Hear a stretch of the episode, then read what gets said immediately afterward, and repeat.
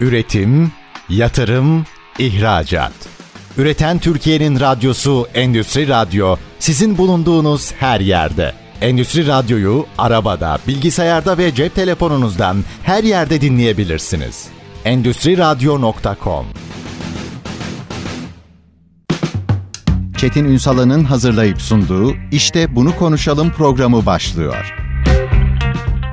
İşte bunu konuşalımdan merhabalar. Türkiye'nin gerçek gündeminde birlikteyiz efendim. Bugün savunma sanayini üst başlığa alıp buradaki teknoloji ve inovasyonu konuşacağız. Çok yakın bir zamanda 25-28 Ekim 2022 tarihleri arasında Saha Expo Savunma Havacılık ve Uzay Sanayi Fuarı gerçekleşti. Zaten Saha İstanbul bir ekosistem onu ayrıca konuşmak lazım. Türkiye'nin bu konuda son yıllarda yaptığı atılımlar var. Ama biz biliyorsunuz tatmin olmuyoruz, olmuyoruz. Nereye doğru gidiyoruz? O teknoloji nereye gidiyor? Biz ne yapıyoruz diye kurcalamaya devam ediyoruz. Hem fuarda da olan hem zaten sektörü içinde olan, tanıyan bir isim bizlerle birlikte. Pavotek Teknoloji ve İnovasyon Müdürü Murat Şişman. Bugün işte bunu konuşalımın konu. Sayın Şişman yayınımıza hoş geldiniz efendim. Hoş bulduk. Bir kere önce şuradan başlayayım. Çok konuşuldu. Saha Expo bu sene nasıl geçti? Bir onun değerlendirmesini almak isterim önce. Saha Expo geçen seneye göre çok daha verimli geçtiğini gördüm ben bizzat. Özellikle yurt dışı katılımcılarında önemli bir artış vardı. Ürünlerde de önemli bir artış vardı. Yeni teknolojiler gelişmiş, yeni ürünler vitrini çıktı burada. O açıdan bakıldığı zaman e, her sene kendini daha çok geliştiriyor aslında bakarsanız Türk savunma sanayi ve bu ürünler de Saha Expo'da yayınlanmaya devam ediyor. Bu arada yabancıların arasında doğulu batılı karışık mı? Tabii tabii karışık. Yani daha öncelerde doğulu daha fazla yoğunluktaydı. Doğu ve Afrika kökenli ancak bu sefer Avrupa'dan da birçok ziyaretçiyi gördük. 57 ülkeden katılım var. E, yaklaşık 304-390 tane de kayıtlı firma bizzat ziyaretçi olarak geldi. Bunun haricinde de tabii devlet ve güvenlik güçleri olarak da katılımlar Kamu oldukça yoğundu. Tabii tabii kamu olarak askeri sektörden katılımcılar oldukça yoğundu. E, Avrupa'dan bayağı bir katılım gerçekleşti. Bu tabii ki çok sevindirici. Artık dünya çapından hemen hemen bütün kıtalardan katılım sağlanıyor. Biz ne anlattık Saha Expo'da? Bir Saha Expo'da aslına bakarsanız güzel şeyler anlatmaya başladık. Yani bu özellikle son 10-15 yıldır gelişen savunma sanayindeki ürünlerimizi çok güzel bir şekilde orada tüm dünyaya göstermeye çalıştık, gösterdik de. Asıl e, en önemlisi inovatif ve artık çağı yakalamış ürünlerimizin olduğunu tüm dünyaya yavaş yavaş göstermeye başlıyoruz bu tip fuarlarda. En önemli bence ki konu buydu. Güzel savunma sanayi biraz açalım mı? Şimdi orada birkaç nokta var. Herkes İHA'ları SİHA'ları konuşuyor ama tamam o güzel bir şey de iş ondan ibaret değil. Biz onun gibi çok enteresan şeyler yapmaya başladık. Biraz teknolojik olarak neleri kurcalıyoruz, neler yaratıyoruz onu konuşalım. O biri tamam popüler gündem diye herkesin dikkati oraya çekiliyor ama aslında konuşulmayan çok enteresan işlere imza atılıyor teknolojik olarak. Biraz açalım oraları. Tabii tabii açalım. Bahsettiğiniz gibi SİHA ve İHA'da çok önemli bir atılım yaptı Türkiye. Hani birçok vatandaşımız birkaç markayı biliyor ama hemen hemen onun üzerinde belki de 20'nin üzerinde firma e, basit modellerle daha e, farklı işlevlerde SİHA ve İHA geliştiriyor. Yani fuara da gitmiş olan kişiler zaten bunu görmüştür. Hemen hemen her bölümde en az bir 5-10 tane farklı firmanın drone'unu ve İHA'sını görmüşlerdir. Bu konuda Türkiye çok önemli atılım yaptı. Çok önemli ürünler çıkartıyor ve işlevsel ürün çıkartıyor. Yani çalışan ürünler çıkartıyor. Sadece fuarda gösterim amacıyla değil. Bunlar sahada çalışan ve kendini kanıtlamış ürünler. Onun haricinde de elektronik ve network alanında özellikle internet güvenliği, network donanımlarında bizzat kendi firmamdan da bildiğim ürünlerimizden anlatmak istersem dünya çapında farklı sektörlere ait daha önce de yaptığımız ama biraz geride kalan bu ürünlerimiz vardı. Bunların artık dünya çapında yarışabilir hale geldiğini gösterdik. Bu tip ürünler çok fazla ön plandaydı Saha Expo'da. Özellikle haberleşme, güvenli haberleşme, taktik iletişim sistemleri, taktik haberleşme, gerek askeri olsun, gerek istihbarat alanında olsun, gerek kamu alanında olsun kullanılacak birçok farklı ürün vardı. Zaten en çok dikkate de bu ürünler çekti fuarda. Çünkü hemen hemen her fuarda artık bizim İHA'larımız, SİHA'larımız sergileniyor. Tanklarımız sergileniyor. Bunlar bir ziyaretçi topluyor ama bu fuarda daha çok daha taktik iş sistemler, daha minimal küçük sistemler ve internet üzerinden gerçekleştirilen işlevlere sahip ürünler dikkat çekti. Ve bu konuda da iyi oldu aslına bakarsanız fuar. Buradan bir şeyi açmak isterim. Şimdi tabii konvansiyonel silahlar güzel. Sıkıntı yok. Ama sanki ufak ufak daha çok yazılımlarını üstlenmeye başladık. Bu benim hoşuma gidiyor. Yani yazılımsal işler yapmaya başladık. Bu kıymetli. Bir de işin siber savaş tarafı, siber ordular tarafı var ki orada neredeyiz savunma sanayi açısından? Biraz orayı da açmak isterim. Dediğiniz gibi artık hani konvansiyonel olarak zaten Türkiye kendini artık yavaş yavaş kanıtlıyor. Bir de artık kimse mecbur kalmadıkça tank yollamıyor. Yani. Tabii tabii yani bunu zaten şu andaki yani Rusya-Ukrayna arasındaki sıkıntıda da görebiliyoruz. Artık böyle füzeler, Aynen. roketler hani kullanılıyor ama çok fazla bir etki göstermiyor artık iş siber dünyada. Yani siz bir bankaya veya bir telekomünikasyon altyapısını yok ettiğiniz zaman 100 tane 200 tane de roket atsanız o etkiyi göstermiyor. Önemli olan artık elektronik ve siber dünyada geçiyor. Biri zarar veriyor, diğeri felç ediyor. Diğeri felç ediyor. Evet. Yani birinde insan öldürüyoruz. Kimse insanı öldürmek istemez yani savaşta kim olursa olsun. Birisi zararsız bir şekilde felç ediyor sistemi. Yapılmak istediğini yaptırıyor. Diğeri ise öldürerek yapıyor. O yüzden biraz da artık bu tarafa kayıyor. Yani elektronik savaşa dünya kayıyor. Orada İnsan, neredeyiz? Biraz orada neredeyiz derseniz bu fuarda da aslında orada çok ileride bir noktada olduğumuzu söyleyebiliriz. Birçok elektronik harp ürünleri var. Bu elektronik ürünler sizin de bahsettiğiniz gibi yazılım tabanlı ürünlerdir. Bu konuda çalışan birçok firma var Türkiye'de. Bunların ürünlerini gösterdiler fuarlarda. Bizzat bizim firmamızın da birçok ürünü var. Bunların da demonstrasyonu gerçekleştirildi. Ve esas güzel olan konu bu ürünleri artık biz yurt dışına satabiliyoruz. Yani bunlar sadece bir demo gösterim veya bir ARGE projesi olarak değil tamamen çalışan sistemler olarak dışına satışları yapılıyor. Birçok ülke bunlarla ilgileniyor. Özellikle yapay zeka destekli sistemler var. Bunlar dünyada çok fazla görünen sistemler değil. O açıdan Türkiye gelişip gelişiyor şu anda. Ürünleri var ve hızla kendini daha yeni teknolojilere adapte edebiliyor. Bu konuda iyi yerdeyiz. Kötü bir yerde değiliz yani gayet iyi. Avrupa'dan e, önde olduğumuzu söyleyebilirim kesinlikle. Orada hani biz mesela yıllarca şimdi ülke ismi vermeyeyim ama bir ülkeden bir şey aldığımız zaman savunma sanayine işte anahtarları orada olurdu. Bizden anahtarlarını istiyorlar mı alırken yoksa anahtarlar bizde mi? Bu anlaşmaya bağlı. İster yani yaptığınız anlaşmada anahtarı veriyorsanız oradadır ama çok kritik bir ürünse tabii ki anahtar verilmez. Yani, Geliştirmeye açıksa tabii, yeniden satılacaksa. Tabii tabii örneğin bir İHA birine verdiğiniz zaman o işin anahtarını veremezsiniz ona. Çünkü bir tersine mühendislikle ürününüz çalınabilir. Ona göre özel sözleşmeler yapılıyor. Yazılım tarafında da keza öyle. Tamamen kodları vermiyorsunuz. Ama anlaştığınız bahsettiğim gibi yani firmayla veya karşı ülkeyle yaptığınız anlaşmaya göre tamamen kodlarını da açabilirsiniz. Güvenli bir şekilde de verilebiliyor. Bu değişebiliyor. Anlaşmalara göre değişebiliyor. Ama o artık anahtarları üretecek noktaya geldik galiba. Tabii tabii çoktan gelindiler. Şimdi oradaki ekosistemi de konuşacağım ama ben savunma sanayini şu açıdan çok önemsiyorum. Savunma sanayi tamam güzel ve önemli bir sektör. Savunma olsun. Hiç kimse savaşmasın. Fakat uzay teknolojilerinin, savunma sanayinin gelişmesi tek başına bir sektör değil. Oradaki ARGE'den aklınıza hayalinize gelmeyecek en geleneksel sektöre bile teknoloji çıkıyor. İşin bu boyutunu yeterince konuşuyor muyuz? Henüz tam oraya gelmedi diyebiliriz Türkiye. Çünkü yani uzay konusu çok daha yeni Türkiye'de. Hani bahsettiğiniz gibi bir tükenmez kalemin, teflon tavanın icadı bile uzay araştırmaları Aynen tarafından öyle. yani tek ortaya çıkmış ürünler bunlar. Hani Türkiye'de uzay çok daha yeni bir konu ama yavaş yavaş tabii ki bu araştırmalar, argeler devam ettikçe yeni patentli icatlar da ortaya mutlaka çıkacaktır. Ki çıkıyor grafen gibi işte ürünler yeni yeni kullanılıyor. Bunlarla ilgili patentler alınıyor. Bu alanda biraz yeniyiz. Adım adım bunlar gerçekleşecektir diye düşünüyorum. Çünkü sektör çok büyüyor. Örnek vermek gerekirse bizim firmamız Teknopark İstanbul'da. Sabiha Gökçen'in bulunduğu yerdeki firma. Şu an yaklaşık 20-25 bin çalışanı var. Ve seneye 1-2 seneye kadar burası 40 bin çalışana çıkması hedefleniyor. Yeni binalar yapılıyor. Yani sektör %100 daha farklı gelişiyor 1-2 sene içinde. Bu çok büyük bir gelişim. Bu, e, bu kadar gelişimin sonucunda da mutlaka yeni farklı ürünler, farklı patentler, farklı icatlar mutlaka çıkacaktır bize has has, kendimize has, sektöre has ürünler mutlaka çıkacaktır. Uzay konusu da çok denir bir konu, çok e, zor bir konu. Ama o alanda da işte roketimizi yapmaya başladık. Roket uzaya çıktı. Şimdi işte faydalı yük bırakacak. Daha sonra Ay'a bir gidiş olacak. Ay'a bir patlatma olacak. Yani Ay'a yüzeyine doğru iniş, iniş yapmayacak da oraya gidecek. Ay'a ulaşacak. E bunlar tabii adım adım olacak işler. Bunların araştırma sürelerinde mutlaka bahsettiğim gibi icatlar da çıkacaktır. Yani bu yeni ekonomiye adaptasyon açısından da çok kritik başlıklar. Yoksa benim derdim uzaya gidilsin değil. Evet gidilsin ama o yolculuk sırasında çıkacak olan argeye talebim ben.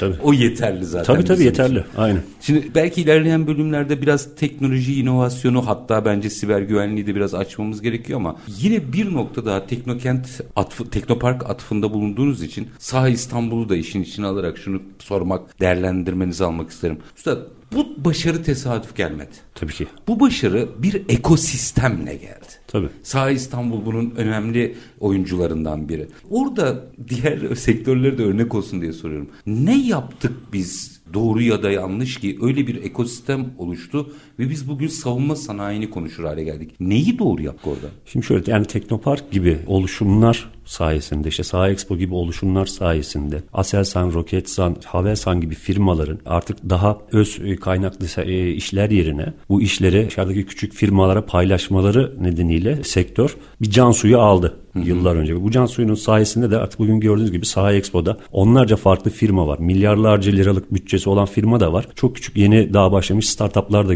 görüyordunuz. E bu startupların o fuar içerisinde, o oluşum, ekosistemin içerisinde olması için büyük firmaların onlara iş vermesi gerekiyordu. İşte bu doğru yapıldı. Aselsan gibi büyük omurga firmalar, ana firmalar sayesinde bu oluşturuldu. Tabii Saha Expo'nun Saha grubunun özellikle çok büyük faydası oldu. Ya onlarca, yüzlerce firmanın bir araya gelmesini sağlıyor. İş paylaştırılmasını sağlanıyor. Ve en önemli konu bahsettiğim gibi startuplara bir şekilde bir kanal açılıp sektöre girmesini ve sektörde iş yapmasının yolu açıldı. En önemli unsur bu. Bu zamana kadar zaten omurga firmalar diye bahsettiğim firmalar zaten bir şeyler yapıyordu ama önemli olan o startupları sokup tamamen inovatif, yeni ve arge ürünler çıkartmaktı ki bunları zaten artık yavaş yavaş görüyoruz. Bu ürünler ortaya çıkıyor. Bu NASA modeli galiba. Çünkü NASA'da da mesela bir şey üretilecekse ağırlıklı olarak önceliği Amerikan kobilerine veriyorlar. Sistem sanki aynı gibi. Tabii tabii sistem aynı hatta NASA'dan daha iyi diyebiliriz. NASA çok uzun süre bunu yaptı ama çok her şeyini açmadı yine kendi içerisinde başladı ama şimdi baktığınız zaman artık roket işlerini SpaceX'e veriyor. Tamamen özel firmaya Hı-hı. veriyor. Ne yapıyor? Kendi bilgi becerilerini paylaşıyor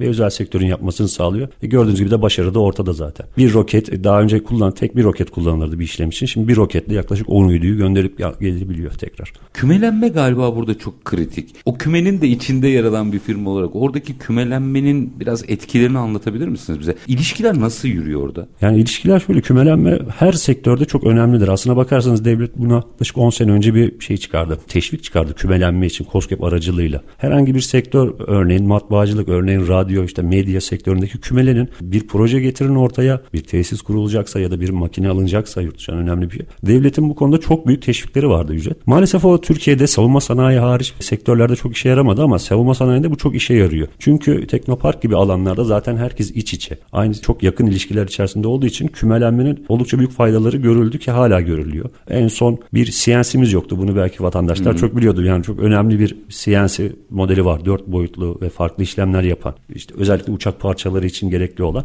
E şimdi kümelenme sayesinde bu CNC yerli olarak üretilmeye başlandı. Ne yapıldı? İşte makine firmaları, elektronik kart firmaları bir araya geldi ve ortak bir proje olarak bu CNC aletini üretmeye başladı. Bu açıdan kümelenme çok önemli. Ve biz de tabii ekmeğini de yiyoruz bunu firma olarak. Yani bu kümelenmedeki firmalar gayet önemli ve güzel bir özellik diyebilirim yani bu kümelenme. Orada mesela ben sizin alanda da onu görüyorum. Firmalar elbette rekabet ayrı konu ama rakip gibi değil de partner gibi çalışıyorsunuz. Birbirinize bilgi alışverişinde bulunuyorsunuz. Hatta belki yurt dışına gittiğinizde birbirinizi destekliyorsunuz. O iklimini nasıl sağladınız? Tabii özellikle bahsettiğiniz gibi savunma sanayinde rakiplik çok fazla yok. Çünkü herkes kendi alanında uzmanlaşmış durumda. Eğer bir alanda bir uzman varsa yeni girecek bir firma o kadar çok onun önüne geçecek kadar işler yapmıyor. Farklı daha boş alanlardaki ilerleyebileceği alandan gidiyor. Ya da örnek vermek gerekirse çok büyük firmalara bir iş geldiği zaman bunu vakit kaybı demeyelim de hani daha küçük firmalara bunu paslayabiliyor. Kendileri farklı bir alanda devam ederek veya ortaklıklar oluşturuluyor. Bu alanda savunma sanayi firmaları gayet başarılı bir şekilde gidiyor. Birbirleriyle çok fazla çatışmadan. Zaten Cumhurbaşkanının da geçtiğimiz senelerde söylediği bir laf vardı. Hani aynı işi yapan iki tane firma olmasın savunma sanayi firmaları. Bir tane olsun ve çoğu iş ona gitsin. Eğer iş yükü arttıysa yeni bir firma. ihtiyaç olsun. varsa. İhtiyaç varsa ki çok doğru bir şey. Yani aynı işi iki firmanın, üç firmanın yapması çok mantıklı bir şey değil. İşin bölünmesinin neden oluyor ve yapacak kişilerin de gelirinin bölünmesine neden oluyor. Savunma sanayi çünkü maliyetli bir sektör. İş ne kadar bölünürse, bütçe ne kadar düşerse o kadar az üretim gerçekleştirilir. O açıdan her alanda belirgin firmaların olması çok önemli ve bunlar da paylaşılıyor. Yani benim gördüğüm sektördeki kümelenmelerden, vesaireden her iş işin uzmanına veriliyor. Yapa, e, işi yapamayacak kişi zaten alamıyor. Savunma sanayinde öyle bir özelliği vardır. Yapamayacağınız bir işi alamazsınız çok kolay. Çünkü sözleşmeler çok sıkıdır. Diğer sektörlerdeki gibi yaparız, ederiz yaparız, diye öyle bir şey yani. çok yok. Yani yapamayacağınız işi zaten size vermezler. İşte o zaman da günün sonunda ortaya milli takım çıkıyor. Yani işte sol kanatta kimin oynayacağı, orta evet. sahada kimin oynayacağı belli olan bir milli takım çıkıyor. Bu açıdan çok kıymetli. Şimdi minik bir araya gideceğim. Aranın ardından biraz daha teknoloji, inovasyon buraları açalım istiyorum. Hatta belki bu sektörün dışına da çıkarak açalım. Çünkü Türkiye'nin bir de bu ekosistemi yaratması gerekiyor. Minik bir ara verelim. Aranın ardından efendim Pavotek Teknoloji ve İnovasyon Müdürü Murat Şişman'la sohbetimiz devam edecek. İşte bunu konuşalım diyeceğiz. Lütfen bizden ayrılmayın. Üretim, yatırım, ihracat. Üreten Türkiye'nin radyosu Endüstri Radyo sizin bulunduğunuz her yerde. Endüstri Radyo'yu arabada, bilgisayarda ve cep telefonunuzdan her yerde dinleyebilirsiniz. Endüstriradyo.com Kısa bir aranın ardından işte bunu konuşalım devam ediyor efendim. Konuğumuz Pavatek Teknoloji ve İnovasyon Müdürü Murat Şişman. Saha Expo ile başladık. Savunma sanayi ile devam ettik. Hadi biraz işi büyütelim. Türkiye'nin aslında her sektörde inovasyonu, teknolojiyi daha çok konuşuyor olması lazım. Şimdi burada başarılmış bir ekosistem olduğuna göre oradan feyz alarak belki diğer sektörleri biraz konuşmak lazım. Çok ciddi bir insan kaynağımız var. İyi bir aklımız var. Ama birçok sektörde bunu mesela savunma sanayinde olduğu gibi organize edemiyoruz. İşin içinde olan biri olarak neyi eksik yapıyoruz, neyi düzeltmemiz lazım? Yani her konuşmamda da söylediğim gibi biz Türk milleti olarak bir huyumuz var. Biz belge yazmayı, doküman yazmayı, proje yazmayı çok sevmiyoruz. Bir iş projelendirmeyi, bir iş için bir iş planı oluşturmayı çok sevmiyoruz. Belki de tek nedeni bu diyebilirim. Yani bir işe girişileceği zaman onunla ilgili bir 5 yıllık, 10 yıllık plan yapmıyoruz. Gelir giderine bakmıyoruz, piyasa analizi yapmıyoruz. Bu tamamen yeni girişimciler için bahsediyorum. Yani büyük firmalar için bahsetmiyorum. Onlar artık belli bir noktaya geldi. Tabii onlar artık yani büyüdüklerine göre demek ki bunları bir şeyleri doğru yapıyorlar ki büyüyorlar. Yani sadece insan kaynağı da yetmiyor o insan kaynağını çok iyi kullanmak gerekiyor. Çok iyi bir proje almak gerekmiyor. O projeyi çok iyi yönetmek gerekiyor. İşi batırabilirsiniz çünkü. Yani bir planını Tabii. yapmadığınız zaman hiç beklemediğiniz bir anda en ufak bir do- doların dalgalanmasında veya bir en ufak bir krizde iş batabiliyor. İşte biraz bu konuda eksiğimiz var gibi. Yani biraz projelendirme ve bu projeyi hayata geçirmede sıkıntılarımız var gibi. Bunun da belki de nedeni bir, Türkiye'de genellikle aile şirketleri ön plandadır. Aile şirketi kurumsallaşmamanın nedenidir. Bir kurumsallaştıkça ve bu tip proje oluşturma özelliklerini de bu kurumsallığın içine eklendiği zaman belki de sektörde birçok firma artık daha yere basan ürünler üretebilecektir, işler yapabilecektir. Sıkıntıyı bu olarak görüyorum. Özellikle startuplarımızda bu çok sıkıntı var. Yani bir fikir geliyor ama bu fikri hiç araştırmadan e, direkt iş oluşumuna başlanıyor ve çok büyük hayal kırıklıkları oluşabiliyor. Biraz orada deneyimlerinizi açar mısınız? Çünkü sizin muhtemelen bir hem teknoloji hem inovasyon müdürü olarak startuplar geliyordur bir şey anlatmaya. Oradaki yolculuğu biraz anlatır mısınız? Ne yapıyorlar? Çok meşhur bir laf vardır. E, mobil uygulamacı arkadaşlar da bunu çok Hı-hı. bilir. Yazıp serbest çalışanlar. Bir iş karşınıza bir gelir Facebook gibi ama Facebook'tan daha ileri bir sistem istiyoruz. Ya da işte şu ilan sitesi gibi bir site ama ondan daha özellikli bir site istiyoruz. Ama bütçemiz bu ve tek başına yapacaksın. Şimdi bu dünyayı tanımamakla ilgili bir şey. Yani bir örneğin o ilan sitesinin bir gidin çalışanlarını bir firmayı bir ziyaret edin. Bir randevu alın. Bakın bakalım orada iş nasıl gidiyor. Kaç çalışanı var. Sadece en ufak bir e, mobil cihaz için yaklaşık 10 kişilik bir takım ekip bulunuyor. Bir yazılımcı ekibi bulunuyor. Diğer telefon modeli için de bir 10 kişilik ekip bulunuyor. İşin server kısmı vesairesi için de bir 10 kişilik ayrı ekip bulunuyor. Pazarlaması için zaten 50-60 kişi bulunuyor. Yani saydığınız zaman 200'e 300'e yakın kişi sadece personel. Bunu, personel sadece bu siteyi hayatta tutmak için çalışıyor. E şimdi siz çıkıyorsunuz diyorsunuz ki biz bir iki kişiyle üç kişiyle bu işi yapacağız. Bu hayal. En kahraman en kahraman ve daha iyisini yapacağınızı düşünüyorsunuz. O iş öyle olmuyor işte. Onu biraz araştırmak gerekiyor. Yani girilecek işi önceden gidip hatta yerinde görmek en mantıklısı. Biraz hayalperest bir startuplarımız var. Öyle Hayalleri olan değil hayalperest, hayalperest diyorsunuz demi aslında hayalperestlik iyi bir şeydir ama hayalleri olmak güzel bir şey de hayalperestlik kötüdür.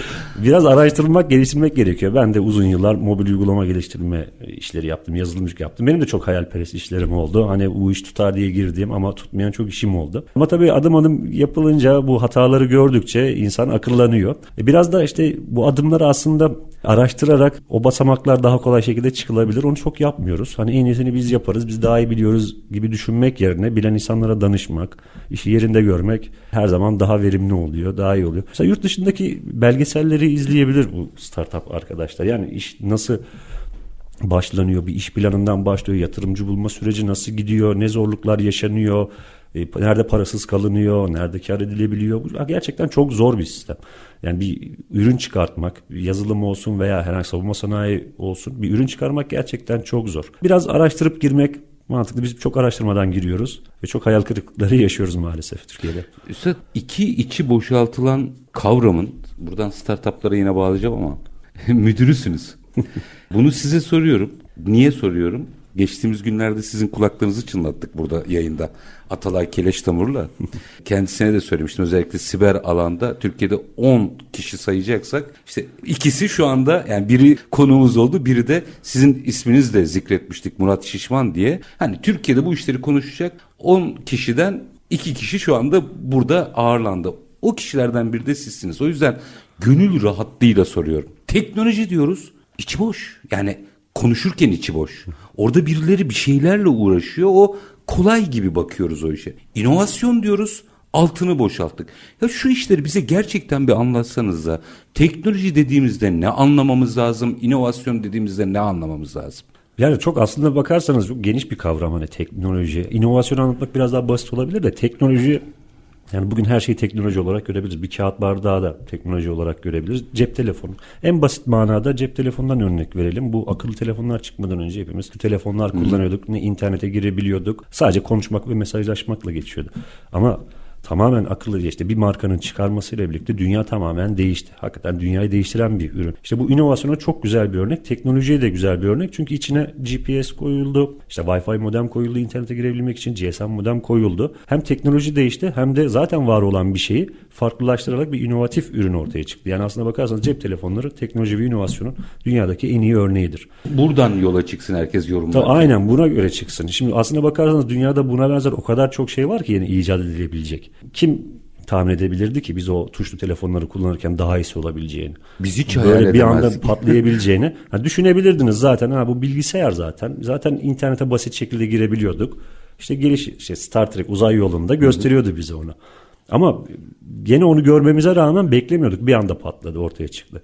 Şimdi aklımıza gelmeyen böyle belki de gördüğümüz birçok şeyi bir anda birileri çıkıp inovatif bir şekilde değiştirecek ve yine bir farklı bir teknolojiye çevirecek onu. Bu tabi biraz bunlar dahilerin yaptığı işler. Yani çok uçuk kaçık insanların, kafaları çok farklı çalışan insanların e, icat edebileceği ürünler.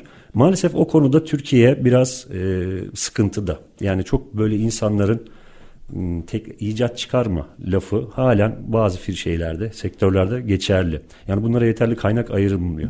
Bizde hep şuna gidiliyor. Yine startuplara gelmek gerekirse ve yatırım fonlarına gelmek gelirsek. Türkiye'de yatırım yapan fonlara ve teknolojilere, sitelere baktığınız zaman web sitelerine veya yazılımlara baktığınız zaman hepsi günlük kar getiren işler. İşte bir market uygulaması ya da bir sıcak satış yapan uygulamalar. Çok düşük karlarda da olsa kar getiriyor. Çünkü yatırımcı şunu istiyor. Ben yatırdım parayı almak istiyorum. Bir iki sene, iki senede bir şey akmasını istiyorum.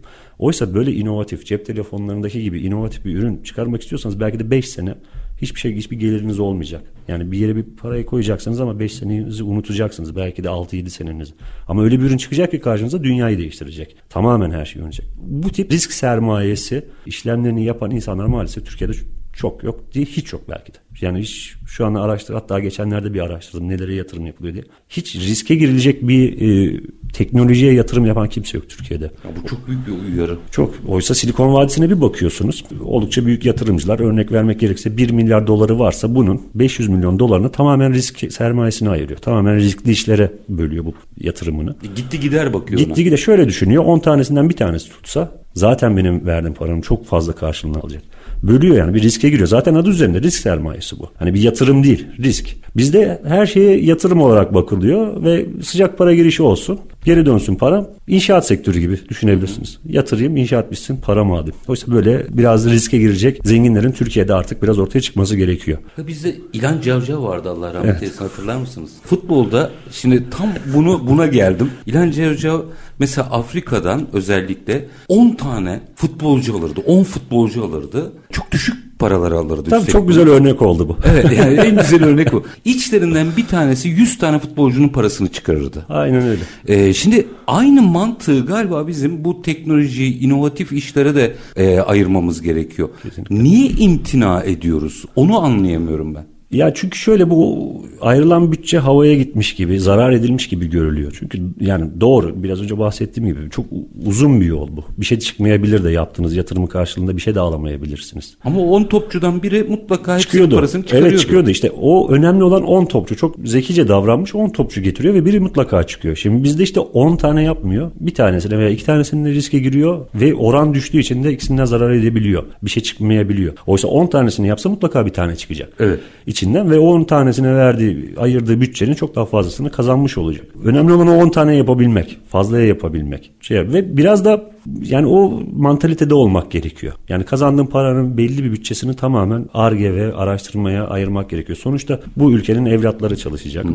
Onlara maaş gidecek. İşte ülkeden işte aldığınız bir bilgisayar aldığınız zaman bu ülkede çalışan başka bir firmaya o parayı vereceksiniz. Gene bu, bu para Türkiye'de kalmış olacak. Aslına bakarsanız bir zarar değil bu. Gene bir sektörü o parayı sektöre vermiş oluyorsunuz. İçeride bir dağılım oluyor. Yani bu biraz da devletin teşvik etmesi gerekiyor zenginleri ki risk sermayesine yatırım yapmaları için. Ortak işler yapabilir miyiz? Mesela tamam hadi bir kişi üstüne almak istemiyor bunu. Atıyorum bu tip projeleri ben hep onun hayalini kurmuşumdur. Ortak ARGE merkezleri. Yani 3-4 firma onu finanse etsin. Böylece herkes riskini minimize eder ama bir getiri olursa o 3-4 firmada zaten çıkarır. Bu tip yapıları kuramaz mıyız? Aslına bakarsanız kuruluyor işte. Yani Teknopark'ta var. inkübatörler kuruluyor. Ufaktan başlayarak destek veriliyor. Orada firmalara tanıtıyorlar projelerini. Ortak olmak isteyenler ortak olabiliyor. Ortaklı yapılar çevrilebiliyor ama yani bu çok da e, yani bu tip durumlardan çok büyük projeler çıkmaz.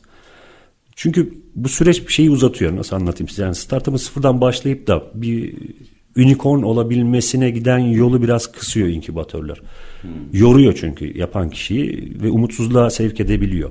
Oysa çok büyük e, bir başlangıçta, bütçeli başlangıçta bu işe girdiği zaman daha hevesli ve daha pozitif sonuçlar alınabiliyor. Ama inkübatörler şu açıdan startuplara çok iyi olabilir. Yeni mezun üniversiteli arkadaşların sektöre girmesi için yeni bir ürünleri hani fikirli olmadan da yeni bir fikir bulun manasında projelerini gerçekleştirmesi için inkübatörler çok faydalı ki zaten var. Türkiye'nin birkaç yerinde var. Bir tanesi de Teknopark'ta zaten. Orada da hali hazırda anladığım kadarıyla pilot uygulama devam ediyor. Var var birkaç yani güzel ürünler çıkartan arkadaşlar da var. Destek alıyorlar. Hatta yurt dışından Birleşik Arap Emirlikleri'nden yatırım alan birkaç firma da oldu. Hani milyon dolarlar Hı-hı. seviyelerinde. Bir şeyler çıkıyor yani bir kuluçka merkezi oluşuyor.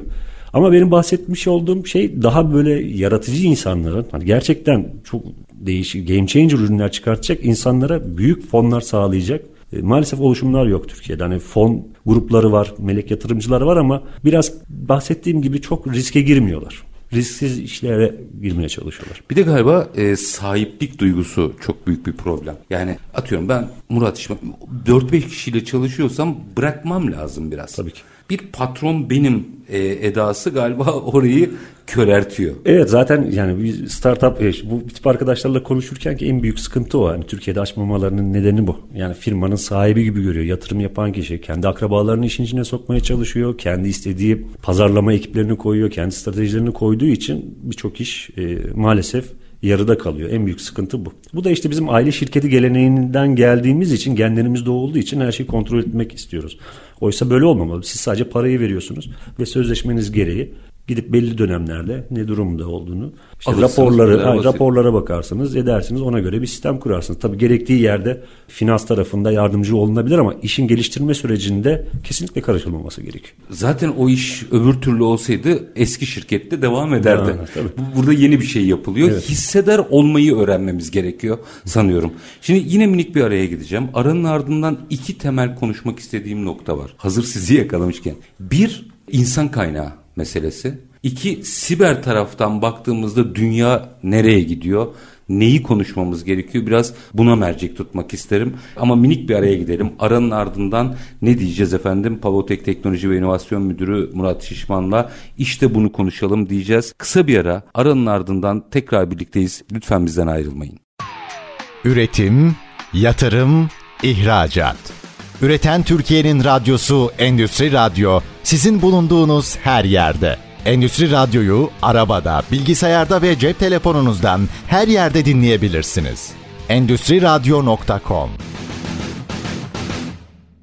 Kısa bir aranın ardından işte bunu konuşalım devam ediyor. Konuğumuz Pavotek Teknoloji ve İnovasyon Müdürü Murat Şişman. Savunma sanayinden başladık aslında aşama aşama döndürüyoruz işi. Şimdi bu bölümde konuşmak istediğim iki nokta var hazır sizi bulmuşken. Sizleri seviyorum. İki elin parmakları olmanız e, bana gurur veriyor. Sizleri takip etmek gurur veriyor ama iki elin parmakları kadar olmanız da biraz canımı acıtıyor. Biz niye bu insan kaynağını ya burada tutamıyoruz ya da çoğaltamıyoruz üstad? Şimdi öncelikle insan kaynağını şöyle en başından başlayarak biraz şeyden gelelim, eğitimden gelelim. Şimdi bizim çok büyük bir eğitim problemimiz var. Eğitim sistemimiz yok da diyebiliriz maalesef. Bu bana çok üzücü bir durum olarak geliyor. En üzüldüğüm konulardan birisi bu. Eğitim sistemimizi düzeltmediğimiz sürece tamamen bu kazançlarımızın şu ana kadar kazandığımız şeylerin hepsini kaybedebiliriz. Çünkü dünya gelişiyor. Bakın herkes e, eğitimle ön sıralarda olan bir işi bir e, ürün yani geliştirmenin bir sektörün eğitimini almış kişiler her zaman sizi geçebilir. Daha önemli geçebilir. Biz bugüne kadar e, çok iyi eğitim almış ve kendisini bu işe adamış insanların e, tırnaklarla kazıyarak yaptıkları sayesinde bir savunma sanayi sektörü oluşturduk. Güzel de bir sektör oluşturduk. Yani bir güzel yerlere geldik. O kadar e, yoksulluğa demeyelim de teknolojiden uzak kalmışlığa rağmen e, yani bilgisayar olmayan bilgisayar mühendisliği bölümleri vardı. Buna rağmen çok büyük e, projeler, çok büyük e, insanlar çıktı bu üniversitelerden ve şu an bilgisayar üretiliyor. Ben örneğin bilgisayarımı 17 yaşımda sahip olabildim. 17 yaşına kadar bilgisayar sahibi olmak 81 doğumlu biriyim.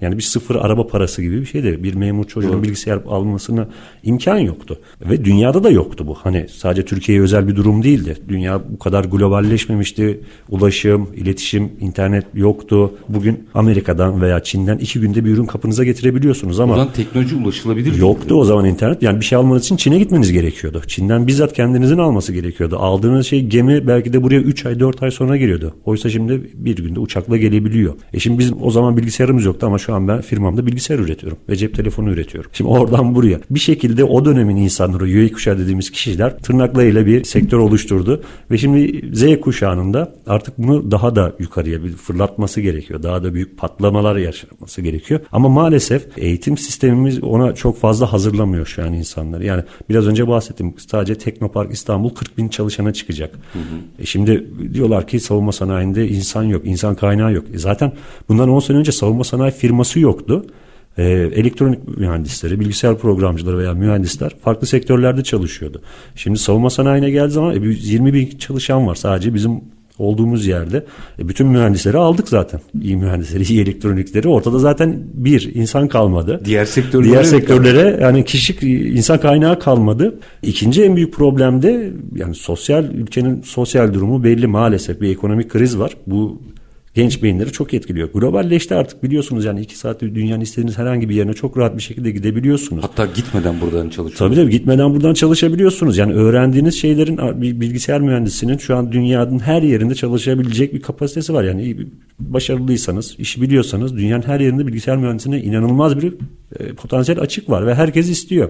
Şu an bir üniversite mezunu çok rahat bir şekilde dünyanın her yerinde iş bulabiliyor. Türk mezunu ki özellikle Türk yazılımcılar gerçekten iyi aslına bakarsanız. Yani mühendislerimiz ve yazılımcılarımız gerçekten başarılı. Ha, enteresan işler de yapıyorlar. Gittikleri tabii, tabii. ülkelerde de enteresan evet, işler yani yapıyorlar. yaratıcı işler yapabiliyor ve çalışmayı seviyoruz. E, bakmayın hani bize çok tembel derler ama aksine e, çalışmayı seven bir nesil var. Yeni bir nesil var. Genç nesili ben çok beğeniyorum. Üstad ben çok tembel olduğumuzu düşünmüyorum. Bizde verimsizlik problemi verimsizlik, var evet. ama tembel değiliz. Doğrudur. Siz daha doğrusunu dediniz. Yani Fazladan verimsiz. bile çalışıyoruz yani. Doğrudur. Doğrudur. E, yani Türk mühendislerinin, e, Türk öğrencilerinin diyeyim yani yeni mezun insanların dünyada iş bulması çok rahat şu anda ve arınan insan oluyor.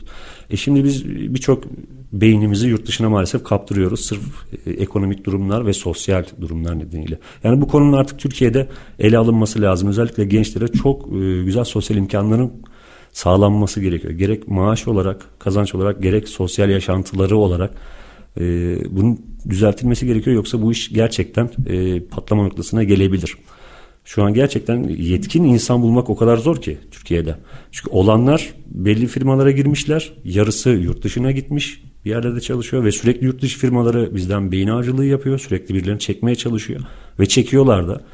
Hani en milliyetçi, en vatanını seven, en vatanında kalmak isteyen insan bile artık bir yere geldiği zaman yani iş Tabii. ekonomiye geldiği zaman hele de bir çoluk çocuğu varsa bir ekonomik sıkıntı çektiği zaman artık takılır. Çünkü insanoğlu en önemli olan şey birinci nedeni yaşamaktır, sağlıktır, yaşamaktır, sağlıklı mutlu yaşamaktır. Maslow hiyerarşisi. E, yani e, ve yani ülkemde ben hep şunu söylüyorum ben hiçbir zaman gitmeyeceğim.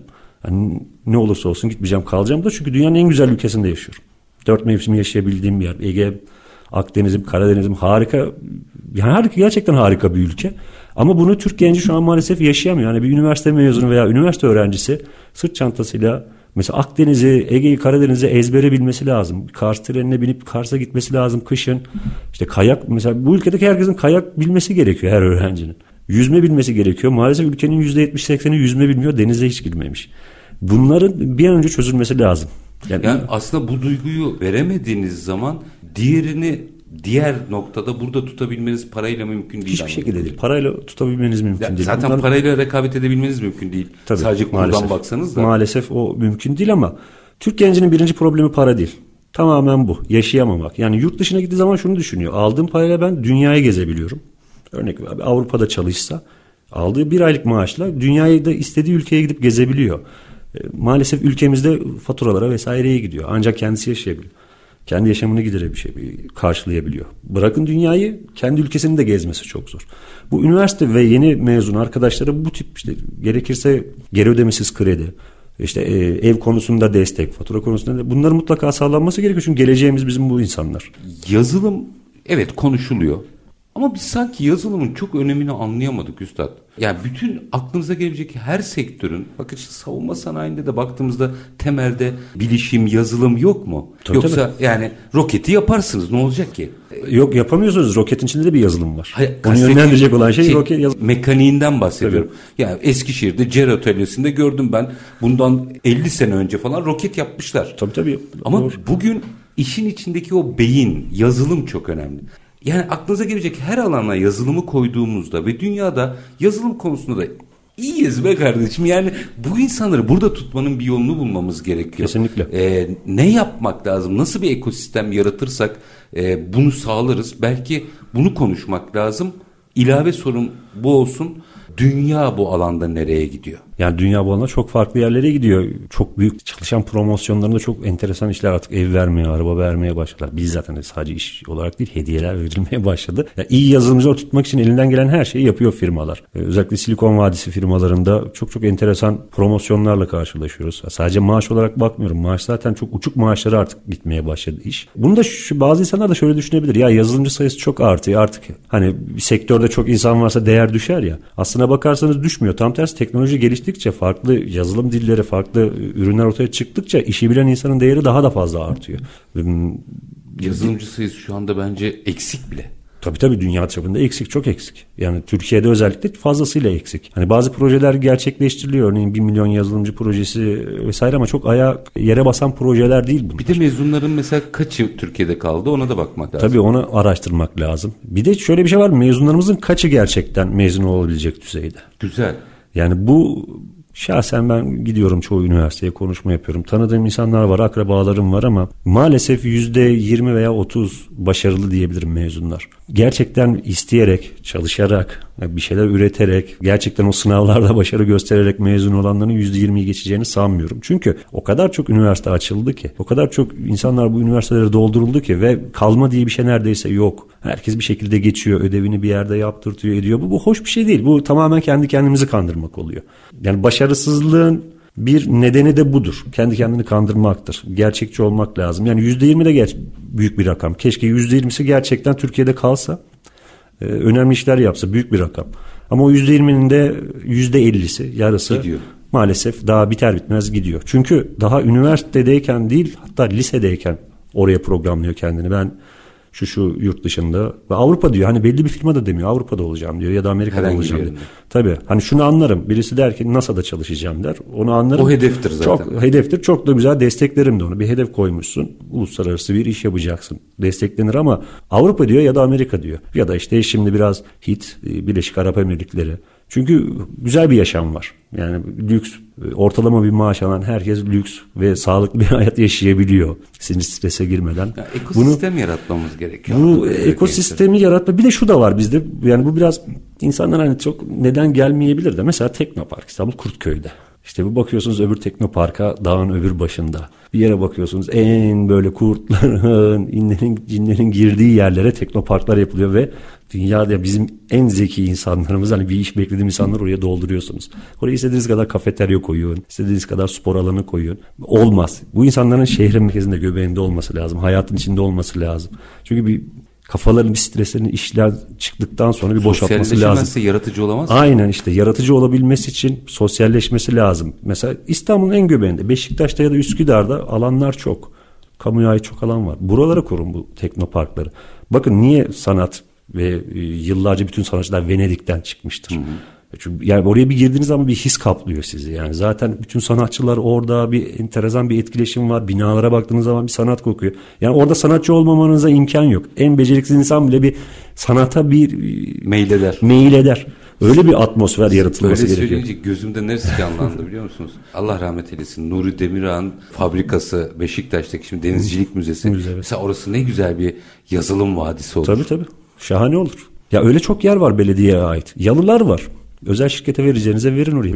Yani birkaç üniversite öğrencisini inkübatör kurun oraya. Gelsin startup'ını kursun Boğaz'da Yalı'da. Ne olacak ki? Şahane yani. Ya o oradan bir tane iş çıksa yetecek zaten. Tabii. Günün sonunda baktığımızda aslında sorunun nereden kaynaklandığı çok belli. Tabii bunun naif bir biçimde anlatmaya çalışıyoruz ama anladığım kadarıyla bizim burada bir ders çalışmamız gerekiyor. Aksi takdirde sıkıntı var. Bir 3-4 dakikada işin şu boyutunu da konuşmak isterim. Diğer sektörlerin yazılımlara, yazılıma bakma bakış açısı nasıl? Birinci sorun bu olsun. Bir soru daha sorayım. Bir 3-4 dakikada anca değerlendiririz. Belki de en yeni sektörlerden biri diyebilirim yazılıma. Yaygınlık anlamda. Fakat çok eski bir geleneğiniz var sizin. Usta çırak ilişkiniz çok ciddi anlamda bu sektörde hakim. Şimdi o zaman o usta çırak ilişkisini de kurabilecek ortamlar da yaratmamız gerekiyor sanki. Şu iki noktayı değerlendirirseniz öyle bitirelim. Tabii işte biraz önce Beşiktaş'ta, Üsküdar'da açılması gereken inkübatör dediğim tam da buydu işte.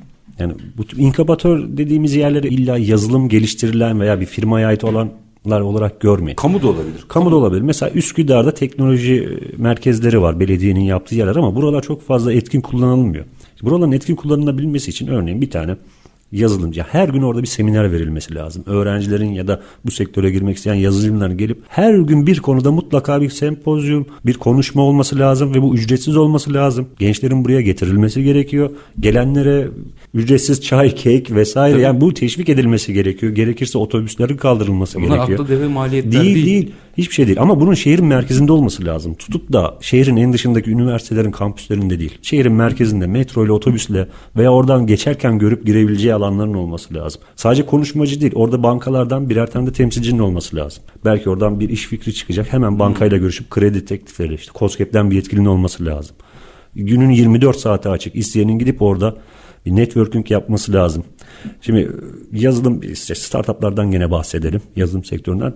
En büyük eksik bir yazılımcının teknik insanın pazarlama yeteneği çok eksiktir. Sanat yeteneği yoktur ama çok iyi teknik yeteneği vardır. İşte bu tip yerlerde farklı farklı ortaklar kendine bulabilir. İşte pazarlamasını bilen, maliyeden anlayan, tasarımdan anlayan ve burada hemen bir ortaklık bir projeler ortaya çıkabilir. E bu çıktığı zaman da hemen finansçıyla orada o işin finansının nasıl gideceğini, bankadan nasıl krediler alabileceğini danışabileceği bir inkübatör sistemi çok zor bir sistem değil. Bu devletin desteğiyle çok rahat yapılabilecek bir şey. Ki zaten benzer destekler var.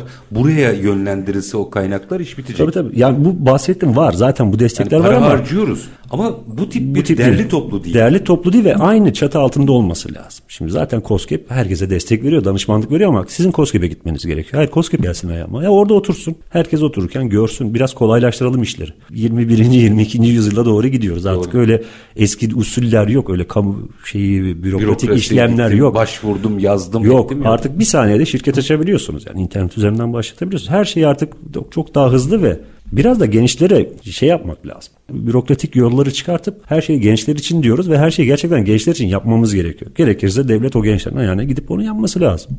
Bu kadar basit aslında. Çok basit. Diğer sektörlerin yaklaşımıyla ilgili bir iki cümle alayım. Valla diğer sektörler aslına bakarsanız çok fazla bilgim yok. Yani savunma sanayinde ağırlıklı olarak uzun yıllardır çalışıyorum ama geçmişimden dolayı bakarsak çok fazla henüz öneminin kavrandığını sanmıyorum. Yani büyük üretim yapan kobi üstleri Tabii ki bu işi ilk 500'ü atın bir ilk kenara. İlk 500'ü atmak gerekiyor. Onlar zaten bu işi. Hatta ilk 1000'i atın bence. Aynen mecburen bilmek zorunda ama COBİ'ler hala ihtiyaç olmadığını düşünüyor çoğu şeyinin. Ya da kaynaklarını çok yanlış kullanıyorlar. Verimli bir kaynak kullanımı maalesef elektronik dönüşümde çok fazla kullanamıyorlar. Ve bunun nedeniyle danışman almıyorlar kendileri maalesef. İşte Dan- danışmıyorlar. Hani biraz danışıp kendileri için en verimli yöntemin ne olduğunu bilmek gerekiyor. Örneğin lisanslama bedelleri var yazılımlarda.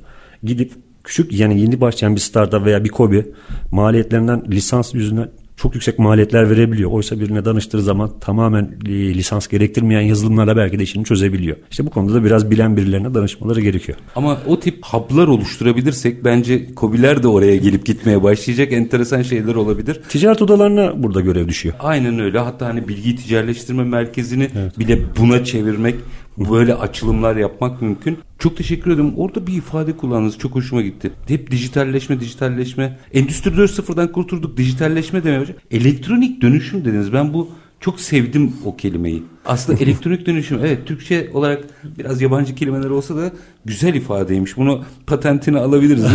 Alalım evet. Endüstri 4.0 bu aralar çok konuşulmuyor. Biraz böyle hevese çıkıldı ama henüz daha zaten 3.0 ortada yokken 4'ü konuşmak biraz şeyde. ama o tabir hoşuma gitti. Evet. Elektronik dönüşüm. Polatök Teknoloji ve İnovasyon Müdürü Murat İşman. Çok teşekkür ediyorum. Biliyorum çok yoğunsunuz ama Endüstri Radyo dinleyicilerine zaman ayırdınız. Bugün bizde olduğunuz teşekkür ediyorum efendim. Ben teşekkür ederim. Var olunuz. İyi akşamlar diliyorum. İyi akşamlar olsun. Efendim bugün inovasyon konuştuk, teknoloji konuştuk, savunma sanayinden yola çıktık, Saha Expo fuarından yola çıktık. Aslında oradaki modeli genele nasıl yayabiliriz? Bunun kaygısını taşıdık. Konuğumuz Povotek Teknoloji ve İnovasyon Müdürü Murat Şişman'dı. Biz her zamanki gibi bitirelim. İşinizi konuşun, işinizle konuşun. Sonra gelin işte bunu konuşalım. Hoşçakalın efendim.